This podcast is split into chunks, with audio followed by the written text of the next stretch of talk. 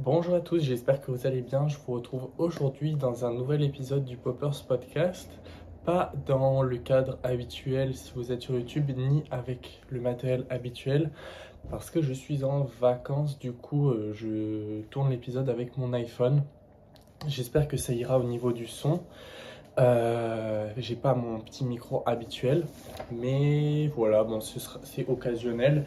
Et puis, euh, je voulais tourner cet épisode parce que, parce que voilà, en fait, et surtout, j'ai vu que sur YouTube, les, épisodes commencent à un petit peu marcher. Genre, il y a tous les épisodes ont fait à peu près 1000 vues.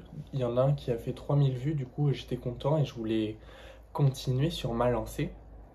Et pour un peu changer des épisodes habituels où je parle de sujets qui sont quand même assez lourds, euh, qui sont ouais assez lourds, bon c'est des sujets qu'il faut traiter, mais voilà, euh, je me suis dit que pour l'été et avant la rentrée, je voulais faire un épisode un petit peu joyeux, un petit peu positif.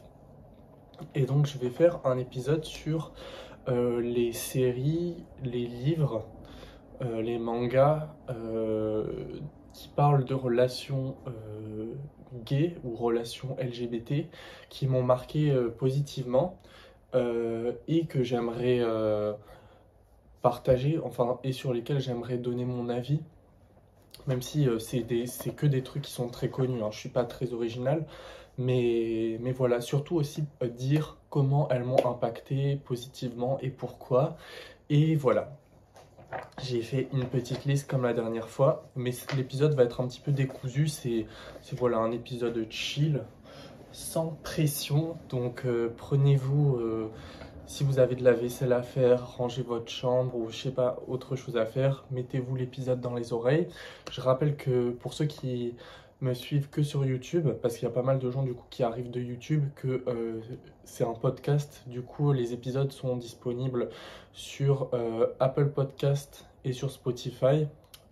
C'est de là où écoute la majorité des gens, mais il est aussi disponible sur Google Podcast, je crois. Enfin, vous, vous allez sur le Linktree, donc le lien qui est en bio, et vous avez toutes les plateformes sur lesquelles le podcast est disponible. Euh, je vous invite aussi à me suivre euh, sur Instagram pour ceux qui, pour ceux qui viennent d'arriver, mais plutôt sur mon Instagram perso. Donc euh, mon Instagram perso c'est juleslr-8 parce que j'ai aussi un Instagram du podcast, mais je le regarde moins souvent, ce qui n'est pas très bien. mais voilà. Donc, euh, j'avais envie de commencer cet épisode en parlant de Call Me By Your Name. Euh, pourquoi? Parce que Call Me By Your Name, je pense que c'est le premier média, le premier film que j'ai vu euh, où ça tournait autour d'une relation gay. Et je l'ai. En fait, c'était pour moi vraiment très marquant parce que c'est sorti je crois qu'il est sorti quand j'étais en première. Et donc c'était voilà pendant mes années lycée. Et les années lycée c'est quand même assez important parce que c'est un peu un tournant euh, dans, nos vies et tout. Et euh, auparavant, il n'y avait pas eu trop de, médias mainstream qui euh, mettaient en valeur comme ça une relation entre deux hommes. le seul truc auquel je peux penser, c'est la vie d'Adèle, je sais que pour les filles qui sont lesbiennes, La vie d'Adèle, quand c'est sorti, euh, pareil, ça a eu euh, un gros impact, même si La vie d'Adèle, c'est pas euh, le meilleur film de représentation d'une relation lesbienne, c'est même très critiquable. Pareil pour Call Me By Your Name d'ailleurs. Et d'ailleurs, il y a pas mal de points communs entre les deux films, mais c'est quand même des, des, films qui ont été très marquants parce que ils peut-être plus La vie d'Adèle qui a un un, qui a été plus un succès euh, au cinéma. Mais euh, Colby by Your Name a eu quand même un, gros euh, retentissement. je dirais que en fait, ça n'a pas été immédiat pour Call Me By Your Name parce que je crois que c'est sorti en 2017. voilà, enfin j'étais en première. Non, 2018. Mais je me souviens très bien qu'il y avait une fille dans ma classe qui m'avait dit Oh, il y a ce film là, est-ce que vous voulez aller le voir? Et moi, ça m'avait. En fait, j'étais un peu gêné parce que j'avais l'impression que ça touchait à ma vie perso et du coup, j'avais pas envie d'aller le voir. Donc, je l'ai pas vu en cinéma à sa sortie, mais j'ai dû le voir peu de temps après, pendant l'année de première. Mais le film a pas été. En fait, ce qui m'avait plus marqué, c'était la musique. Parce que, en fait, j'avais écouté la musique avant, avant même d'avoir vu le film. Parce que, enfin voilà, moi j'étais euh, un peu euh, un ado de Tumblr et tout ça. Du coup, j'étais vachement sur Tumblr et je voyais que bah, le film avait, été quand même vachement apprécié par tous ces cercles-là. Mais je dirais que c'est pas. Euh, à ce moment-là que le, film, pour moi, le film a vraiment explosé. Pour moi, le film a vraiment explosé au moment du confinement. Et je pense que d'ailleurs, la plupart des gens qui l'ont vu, l'ont vu pendant le confinement. Euh, et si vous, si vous vous souvenez bien, il y avait euh, cette édite avec la, musique de Mélanie Martinez euh, qui tournait derrière, qui avait fait, genre, je sais pas, des millions et des millions de vues. Et j'ai l'impression que c'est à ce moment-là que le film a vraiment explosé et qui que c'est vraiment devenu un phénomène culturel. Mais donc ce qui est marrant, c'est que ça s'est fait progressivement parce que c'est pas une super production, c'est un film euh, un peu qui se veut un peu indépendant. Et donc euh, je pense que ça a marqué les gens, mais voilà de façon progressive. Et ce qui est assez bien, c'est que du coup chaque les nouvelles générations se l'approprient donc sur TikTok et tout ça. Euh, donc moi le film il, m'a marqué parce que voilà c'est un moment un peu culturel. Euh, je pense que c'est euh, un des premiers films qui montre de façon comme ça, on va dire mainstream, une relation homosexuelle. Je me souviens que ben, au lycée justement j'en parlais beaucoup parce que c'était un peu un sujet de discussion parce que c'était voilà une des premières fois que c'était montré euh, de façon open, on va dire, et de façon surtout romantique. Et parce qu'il y, y, a eu pas mal de films euh, de la littérature gay, on va dire, euh, des films gays, mais qui étaient tout le temps dramatiques. En fait, les films gays sont souvent dramatiques, se finissent mal. Après, le film se finit mal, mais c'est quand même très très romantique et ça fait rêver. Euh, mais dans les trucs qui revenaient souvent, ce que je disais au lycée et que je dirais toujours, c'est que le, un problème du film, c'est de ne pas montrer de relations sexuelles. Et je pense que c'est un problème, pas que ce soit un problème de montrer, de faire un film où on parle, où on montre pas une relation sexuelle, mais le truc c'est que tout le film en fait, il est orienté autour de l'érotisme euh, entre les deux personnages et tout. Et euh, au moment en fait, on a une scène de sexe hétérosexuel, on a une scène de sexe avec un abricot ou une pêche, je sais plus. Mais au moment où il faut montrer la relation entre les deux mecs, ben là, direct, ça élude. Et donc, euh, moi, j'ai trouvé ça un petit peu gênant. Et je sais pas si c'est vrai, mais il y a des rumeurs qui disent que Armie Hammer et Timothée Chalamet euh, avaient demandé expressément au, au, réalisateur de ne pas faire de scène de sexe euh, gay. Et ça, je trouve ça un petit peu dommage parce que ça arrive souvent en fait qu'il y ait des acteurs comme ça qui jouent dans des films gays et parce que ça fait bien ça, ça, ça fait bien sur leur, euh, leur CV d'acteur. Mais après, quand il s'agit de faire vraiment de tourner une scène de sexe, là, non, attention. Donc ça, je trouve ça un peu dérangeant. Et puis c'est quand même le film qui a propulsé euh, Timothée Chalamet sur le devant de la scène. C'est un peu ce film qui a fait de lui euh, une icône de notre génération. Et euh, voilà, donc un film marquant. Et bon, ces dernières années, il a fait vachement polémique sur la différence d'âge et tout ça. J'ai pas trop envie de rentrer là-dedans. Moi, j'ai envie de... Je me... Enfin voilà, ce que je retiens du film, c'est que c'est un film romantique avec une belle musique euh, et qui, aura marqué euh, ma génération.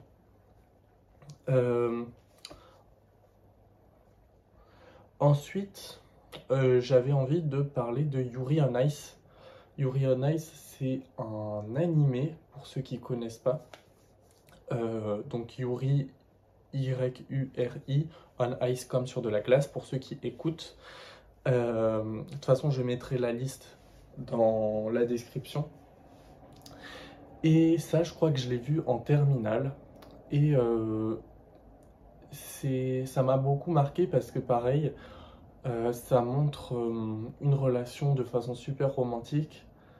Et ce qu'il y a d'original, c'est que, enfin, il y, a beaucoup de mangas, d'animés, des yaoi en fait, qui sont des relations entre, entre deux hommes, mais souvent c'est pas de très bonne qualité et c'est souvent des médias qui s'adressent aux, jeunes filles.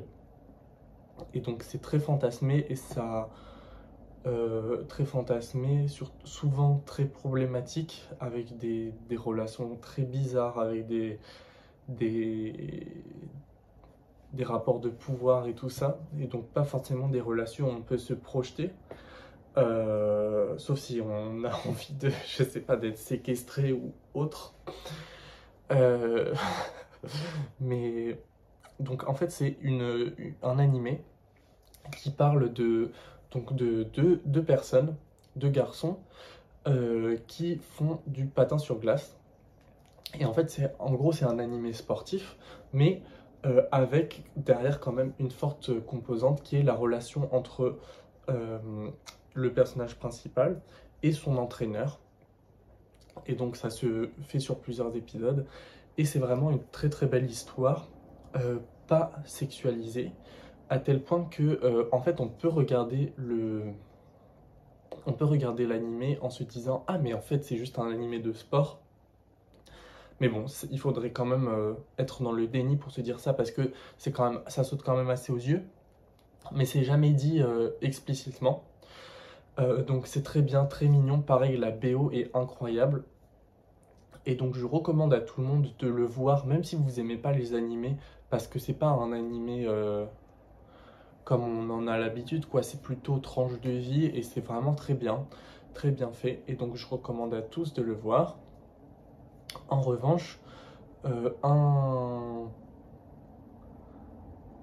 reproche que je pourrais faire, mais en fait que je pourrais faire à tous les trucs dans la liste, c'est que c'est très idéalisé, c'est pas réaliste. Euh, l'homophobie n'est pas vraiment représentée ou alors elle est vraiment secondaire et négligée. Mais bon, je ne vais pas me plaindre quand on a des médias de qualité, c'est difficile qu'ils soient parfaits. Et donc voilà, je recommande à tous de le voir. Euh, j'avais aussi envie de faire rentrer Scam dans ma liste de, de séries, d'animés à voir et qui ont été marquants. Scam, moi je ne l'ai pas vu vraiment quand c'est sorti. Euh, donc pour ceux qui connaissent pas Scam, je pense que vous connaissez, mais c'est en gros une euh, une, une, série, je crois qui est à l'origine euh, danoise ou finlandaise, je pense danoise, j'ai peur de dire une bêtise. Et donc en plusieurs saisons, et chaque, chaque saison se focalise sur des personnages différents, et en gros ça suit un groupe de euh, lycéen. Et donc, ça, une série qui a, qui a beaucoup marqué parce que c'est une des premières séries à, aborder euh, des sujets comme euh, la santé mentale et aussi les relations homosexuelles, notamment la saison 2 ou 3, je sais plus. donc, moi, c'est, j'avoue, hein, c'est la seule saison que j'ai vue, mais vous pouvez tout à fait voir que cette saison. parce que en fait les autres sont plus ou moins, euh, enfin les saisons sont plus ou moins indépendantes les unes des autres. Et donc euh, cette série est à l'origine danoise, mais elle a été adaptée dans plein de pays européens différents. Et euh, donc il y a des versions pour plein de pays, une version française, espagnole, belge et tout ça. Et, mais les versions qui sont les plus populaires, c'est la version originale et la version française. Et moi, j'ai vu la version française avant de voir la version originale. Je dirais que les deux se valent. Je pense que je préfère la version originale. Et donc, dans euh, cette saison, qui est la saison 2 ou 3, je sais plus, on suit euh, Elliot et Lucas et la relation qu'il va avoir entre les deux. Donc, ce sont des lycéens qui vont avoir euh, une relation homosexuelle. je dirais que Scam, pour moi, ça définit un petit peu euh, le média de base pour euh, ce qui va venir ensuite pour tous les médias occidentaux qui s'adressent ou en tout cas qui montrent une relation homosexuelle parce que c'est on a un peu tous les clichés mais en fait ça a été les premiers à le faire. Donc c'est aussi pour ça. Mais donc au départ on a un jeune qui je donc je crois que c'est Lucas. Je les confonds qui va tomber amoureux de l'autre, sauf que l'autre a une copine, et ça se fait progressivement. Et ça aborde quand même tout le côté relation aux parents, euh, relation aux autres amis, homophobie, euh, vie du lycée et tout ça. Donc c'est très sympa. C'est pas très joyeux, c'est pas forcément euh, le média le plus joyeux, mais c'est très j'allais dire très représentatif et surtout ben, assez marquant parce que ça, ça sert vraiment de, pour moi, de, de, type en fait pour tout ce qui est venu après. Donc je vais en parler. Euh, il y a Young Royals, euh, Earthstopper, aussi euh, Love Simon et plein d'autres. Il y, en a plein d'autres qui sortent et tout. mais ça a été vraiment le média de base. Et donc je vous recommande de le voir. Et surtout, les... je trouve que à l'écran, que ce soit la version danoise ou la version française, il y a vraiment une bonne alchimie entre les, entre les, entre les acteurs. Et ce qui a aussi participé au succès de la série, c'est évidemment que c'est des séries qui ont été vachement regardées par des jeunes filles, des adolescentes et tout ça, qui font des, des, édits et tout. Et ça contribue vachement euh, à la popularité de tout ce que j'ai cité ici. C'est en fait une particularité des médias euh, gays et surtout MLM, euh, donc euh, avec des relations entre, entre deux hommes. C'est que c'est des médias qui sont plus consommés par les filles que par les garçons gays. mais finalement, c'est pas plus mal. En fait, c'est pas plus mal tant que on tombe pas dans une espèce de fantasme ou un truc qui est plus qui fait plus de mal à la communauté qu'autre chose. Mais là, tout ce que j'énonce, c'est bah, c'est des, médias qui, moi, m'ont plu. Mais je trouve ça assez marrant de voir que ce qui contribue vachement à la diffusion de ces trucs, c'est en fait des édits, que ce soit sur Instagram ou que ce soit sur TikTok. Et aussi, euh, on remarquera que euh, la plupart de ceux dont je vais parler, des, trucs dont je parle ici, c'est des, des, médias qui ont été euh, faits par des femmes. Donc, euh, Yuri on Ice, je pense que c'est le cas. Pas Call Me By Your Name. Euh, et, Scam, je sais pas. Scam, ça a dû être fait par euh, des équipes de scénaristes. Ensuite, je voulais parler de Euphoria. Pas trop longtemps. Parce qu'en fait, j'ai pas grand chose à dire dessus de plus de ce qui a été déjà beaucoup dit. Euh, donc de toutes les critiques qu'on a pu faire et tout ça, mais moi je voulais, euh, surtout que là il y a la série The Idol qui est sortie, qui a été faite aussi par Sal Levinson, et The Idol pour le coup, bah c'est pas réussi quoi, mais euh, Euphoria, en tout cas la saison 1, pour moi elle est très marquante, parce que c'est vraiment bah, la série blockbuster de notre génération qui a énormément marché et tout, et si elle a marché c'est parce que beaucoup, beaucoup de gens se sont reconnus dans ce qui a été exprimé.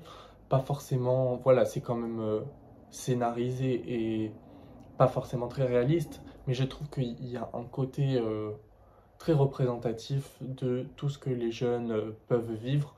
Surtout moi, je me suis vraiment identifié aux personnages parce que les personnages sont censés avoir mon âge, genre Roux, ils disent dans la série que c'est une 2001. Et euh, donc la série est sortie en 2019. La série a eu quand même pas mal d'impact en 2019. Moi, je me souviens qu'à l'époque, j'étais sur Twitter et je voyais les gens qui en parlaient, tout ça. Mais moi, je ne l'ai pas vu euh, en 2019. Je l'ai vu au moment du confinement. Et pareil, je pense que ça a été le cas euh, pour beaucoup de gens, comme un peu Call Me By Your Name. Et je trouve que regarder Euphoria pendant le confinement, c'était vraiment le meilleur moment parce que c'est une série très sombre et le confinement, ça a été une période difficile pour beaucoup de gens. Et je sais qu'il y a beaucoup de personnes aussi qui se sont découverts euh, appartenir à la communauté LGBT pendant le confinement. Et c'est une, euh, c'est pas une série sur euh, la communauté LGBT, mais qui, qui aborde des thématiques qui sont liées à la jeunesse et donc forcément euh, à la communauté LGBT. Et, pour moi, c'est vraiment un média qui aura marqué la génération. Peu importe ce qu'on en pense, on peut pas nier que voilà, ça a eu un impact énorme parce que ça parle ben, de plein de choses euh, un peu à la scam, mais de, de, façon beaucoup plus modernisée et je trouve plus pertinente. En tout cas, la saison 1, moi je trouve que la saison 1 est très très bien. Euh, même si voilà, on peut reprocher que c'est trop sexuel, que ceci, que cela, je trouve que la saison 1 était vraiment bien. La saison 2, n'en parlons pas. Non, vraiment, la saison 2, j'ai trouvé beaucoup moins bien que la saison 1 pour plein de raisons. Enfin, il y a des milliards de vidéos sur YouTube qui expliquent pourquoi, mais globalement, c'est mal écrit. On dirait que ça n'a pas été euh, réfléchi. Alors que ce qui me plaisait dans la saison 1, justement, c'est que tout se tenait et euh, ça arrivait à avoir une trame.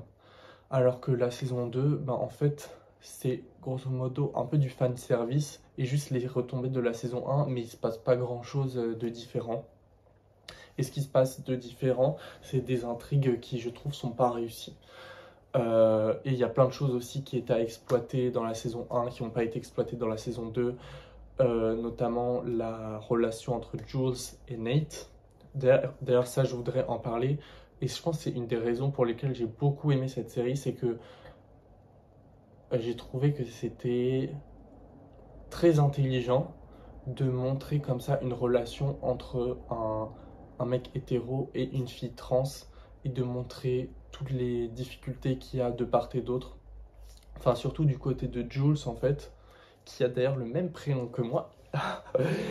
euh, de voir que.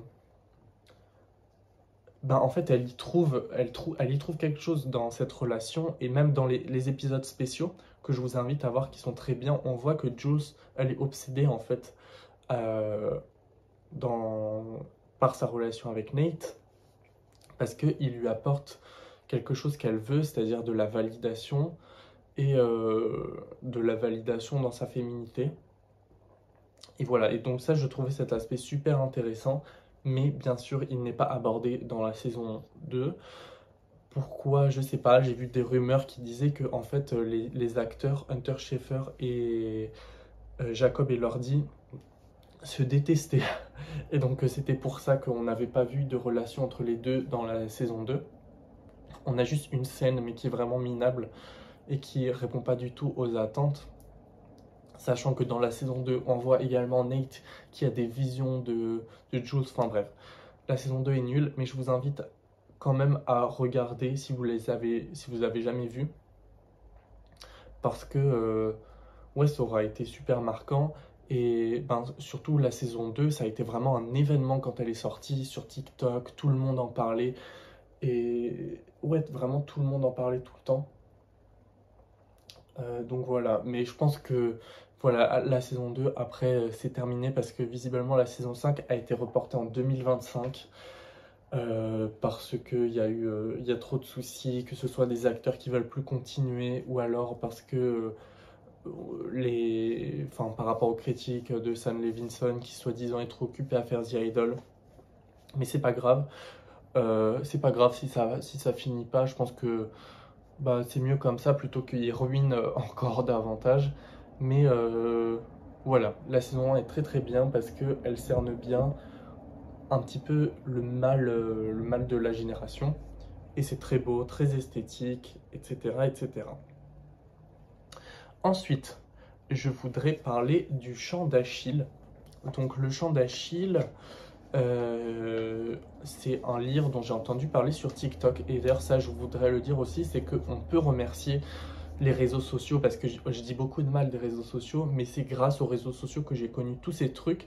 Et euh, bah, en fait, ça montre quand même, c'est le bon côté des réseaux sociaux, c'est le côté communautaire, le côté on, a, on découvre des, médias euh, qui nous plaisent et qui sont de qualité.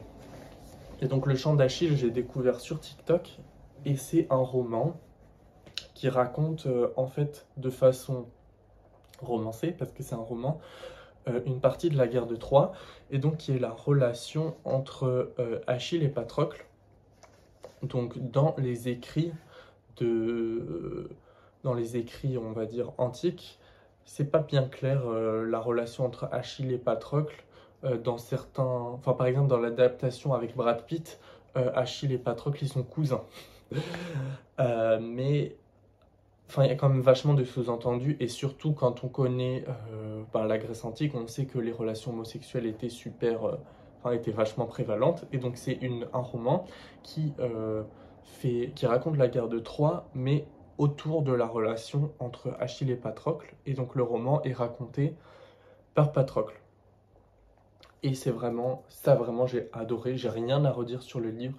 Le livre est vraiment super bien parce que ça montre euh, c'est à la fois, c'est pas vraiment un roman représentatif parce que c'est la guerre de Troie, donc ça, enfin, il y a des dieux et tout ça, ça représente rien dans la vraie vie. Sinon, voilà une idée et euh, surtout ça permet de rêver et la relation entre les deux personnages est vraiment euh, bah, très belle, très poétique.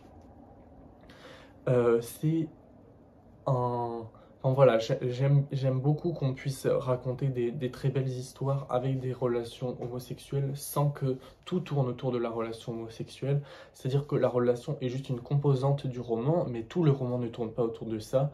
Et euh, je trouve que le livre est très très bien écrit. Alors j'ai vu des gens sur TikTok dire que oui, c'était pas bien écrit, mais franchement, euh, je sais que ça a été un gros succès euh, en librairie et tout. Mais pour moi, c'est pas. Ça veut pas dire que c'est un livre de, mauvaise qualité. Je trouve que c'est voilà, très bien écrit, euh, très beau. C'est vraiment un livre à lire en été. Euh, et voilà, euh, qui fait rêver. Et donc, j'encourage tout le monde à le lire. Moi, je l'ai. Je crois que je l'ai lu deux fois et je l'ai aussi écouté en livre audio parce que le livre audio est sorti récemment. Donc je vous invite à le lire en livre audio parce que euh, vraiment on est transporté euh, dans, un univers de rêve et ça manque justement les histoires comme ça, les belles histoires d'amour, mais qui sont pas, euh, qui tombent pas dans un cliché et qui sont pas dramatiques. C'est-à-dire, je pense qu'on manque vraiment de belles histoires d'amour. des histoires d'amour qui sont imbriquées dans d'autres histoires, donc que ce soit la guerre de Troie, mais moi ça me, par exemple, pourquoi on n'a pas de, bons romans de fantasy avec une composante euh, importante avec une histoire d'amour LGBT, mais qui soit pas non plus le centre ou que ce soit pas une, une fanfiction bizarre. Et ça, ça manque. Et j'aimerais bien euh, qu'on en ait plus, mais bon. Si vous, si vous êtes écrivain, euh, mettez-vous-y là. Ensuite, j'aurais voulu parler de Banana Fish. Euh, Banana Fish, si vous ne connaissez pas, c'est un animé un petit peu à la Yuri on Ice. Et euh, donc c'est... Enfin, avant d'être un animé, c'est un manga qui est sorti dans les années 90. Et en fait, c'est un animé policier qui suit un jeune euh, chef de gang qui s'appelle Ash et qui est un peu impliqué dans les histoires de chef de gang. Et il se trouve que le grand frère de Ash a participé à la guerre du Vietnam Là-bas, il a été drogué et donc euh, H s'occupe de son grand frère qui est malade euh, à cause des suites de la drogue qu'il a ingérée. Et en fait, il va essayer de découvrir qui sont les personnes qui ont inventé cette drogue et pourquoi on lui a donné tout ça et tout ça. Et euh, c'est vraiment très très rafraîchissant. c'est vraiment super bien. Donc moi j'ai à la fois lu les livres et euh, j'ai commencé à regarder l'animé. Euh, je trouve que les deux ont leur qualité. Euh, je préfère les dessins, les dessins du manga qui sont plus travaillés et qui font un peu vintage, old school. Et je trouve que les personnages sont beaucoup plus beaux dans, dans, le, dans le livre. mais c'est très prenant. Euh, vraiment, euh, vraiment j'apprécie que, pareil, comme pour le chant d'Achille, on ait une histoire d'amour, mais qui soit imbriquée dans une autre histoire. C'est-à-dire que tout ne tourne pas autour de l'histoire d'amour. En fait, c'est avant tout un roman policier, mais on a cette composante qui est très importante et qui est bien amenée. Pareil, je trouve ça assez poétique. Après, pour le coup, c'est pas forcément très positif parce que ça, pareil, ça parle de, sujets durs. euh, mais sans être, sans tourner, sans tomber dans le pathos. et donc je recommande à tout le monde de au moins lire le premier tome et de regarder les premiers épisodes pour que vous fassiez votre propre avis. Pareil, c'est un média qui s'adresse aux jeunes filles. Enfin, en tout cas, il est catégorisé comme, je crois, euh, shoujo, enfin je sais plus, en tout cas les médias qui s'adressent plutôt aux jeunes filles, mais je trouve que pour le coup là c'est pas tellement fantasmé et euh, c'est une très belle histoire et je pense que ça, peut plaire vraiment à tout le monde, même des, des personnes qui sont pas des filles, même à des garçons hétéros, je pense que l'histoire peut leur plaire parce que c'est vraiment, bah, je trouve ça bien écrit. Après, pour pas mentir, je trouve que le manga vers la fin, euh, il est un petit peu longuet. Ça, fait vraiment, euh, je sais pas comment dire, mais truc des années 90 qui, voilà, on sent que, je pense que ça sortait périodiquement et on sent que ils ont voulu en elle a voulu, l'autrice, parce que c'est écrit par une femme, a voulu en rajouter, faire plus long que ce qu'il fallait. Et donc pour ça, si vous êtes un petit peu rebuté par ça, je vous invite à plutôt regarder l'animé, même si euh, le livre est de très très bonne qualité. Enfin, pour finir, j'aurais voulu parler de Heartstopper. Donc pourquoi j'en parle? Surtout parce que, et c'est d'ailleurs aussi pour ça que j'ai eu euh, l'idée de faire euh, cet épisode, c'est qu'il y a la saison 2 qui est sortie il y a deux jours. Et Heartstopper pour moi, c'est vraiment le type de série que j'aurais aimé avoir quand j'étais voilà fin collège début lycée. Et je suis très très content que ça sorte maintenant. Je suis très content qu'il y ait des gens qui rentrent en seconde et qui aient ce genre de représentation euh, sur Netflix en série donc euh, je vais pas trop vous raconter je pense que vous connaissez mais en gros c'est une histoire d'amour entre deux lycéens qui euh, viennent un petit peu d'univers différents l'un qui est plutôt un nerd, qui a un groupe euh, de, de nerds, et l'autre qui est un, sportif. Et en fait, ils vont tomber amoureux. Et ça raconte leur histoire d'amour. C'est adapté d'une BD. J'ai lu la BD après, avoir, après avoir vu la saison 1, là, juste avant que la saison 2 sorte. Et en fait, euh, la, la, série, en tout cas pour la saison 1, c'est très très fidèle à la, à la, à la BD. Euh, je trouve que c'est vraiment de qualité. J'apprécie que ils suivent la trame de la BD parce que parfois les scénaristes quand ils adaptent des BD ils rajoutent des trucs et ça devient un petit peu lourd n'est-ce pas Riverdale? Mais voilà c'est vraiment bien très mignon euh, pas sexuel pas dramatique on n'est pas dans un truc fantasmé et donc je recommande à tous de le voir après J'aurais voilà, quelques critiques à faire sur, euh, sur à la série qui est... Bah, ça ne s'adresse pas vraiment aux gens de mon âge. C'est vraiment une série pour les, jeunes ados et euh, les ados. Mais j'apprécie regarder ça parce que c'est quand même mignon. Euh, et j'aurais vraiment aimé que ça soit sorti plus tôt parce que, mine de rien, avoir, c'est vraiment le type de représentation dont on a besoin pour pour les ados parce que ça donne un exemple en fait de relations saines, de relations euh, difficiles, mais euh, on, voit euh, comment ils comment ils s'en sortent et tout. Ça parle d'homophobie, ça parle de TCA, surtout la saison 2. Donc ça fait lien un petit peu à mon épisode précédent. et pour ça, ben, je trouve ça super bien. pareil, c'est un média qui a été écrit par par une femme et je trouve ça pas tellement étonnant. Mais pourtant, voilà, ça rentre pas trop euh, dans le fantasme. Peut-être plus, je trouve que la BD a plus ce côté, euh, ce côté s'adresse aux filles que euh, la série. Je trouve que la série, sur certains aspects, est beaucoup mieux que la BD. notamment le côté représentation, parce que le personnage de Charlie dans la BD, il est un peu stéréotypé physiquement, euh, un peu trop parfait à mon goût. Et l'acteur qui joue Charlie euh, dans la série est bien aussi. Il est beau et tout, mais c'est pas une beauté conventionnelle.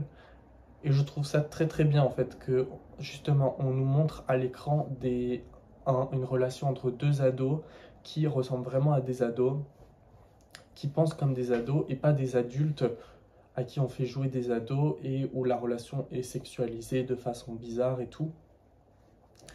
Euh, la saison 2 était vraiment très bien, donc ça suit presque mot pour mot en fait la BD. D'ailleurs ça je m'en étais pas rendu compte avant de lire la BD, mais c'est impressionnant, surtout euh, Nick, donc euh, Kit Connor, mais c'est impressionnant comme il ressemble au dessin de la BD. On dirait presque que la BD a été écrite euh, pour lui quoi. Mais donc c'est très très bien et je vous invite à le voir. Euh, et la saison 3 va très bientôt sortir. Donc euh, c'est plutôt cool. Bon, j'ai fini pour mon épisode qui était un épisode un petit peu blabla, que je voulais un petit peu positif. J'espère que ça vous aura plu. Encore une fois, je vous invite à me suivre sur, euh, sur YouTube. Vous êtes maintenant presque 200. Ça fait bizarre parce que quand j'ai commencé à poster mes, mes vidéos, genre il y avait vraiment presque personne qui les regardait quoi. Mais du coup, euh, c'est cool. Et comme je disais, pour ceux qui ne savent pas, euh, le, le, podcast est aussi diffusé sur Spotify et sur, euh, sur Apple Podcast. Et je vous invite encore une fois à me suivre sur Instagram, plutôt sur mon Instagram privé qui est Jules LR-8. Et voilà, moi je vous dis à très bientôt.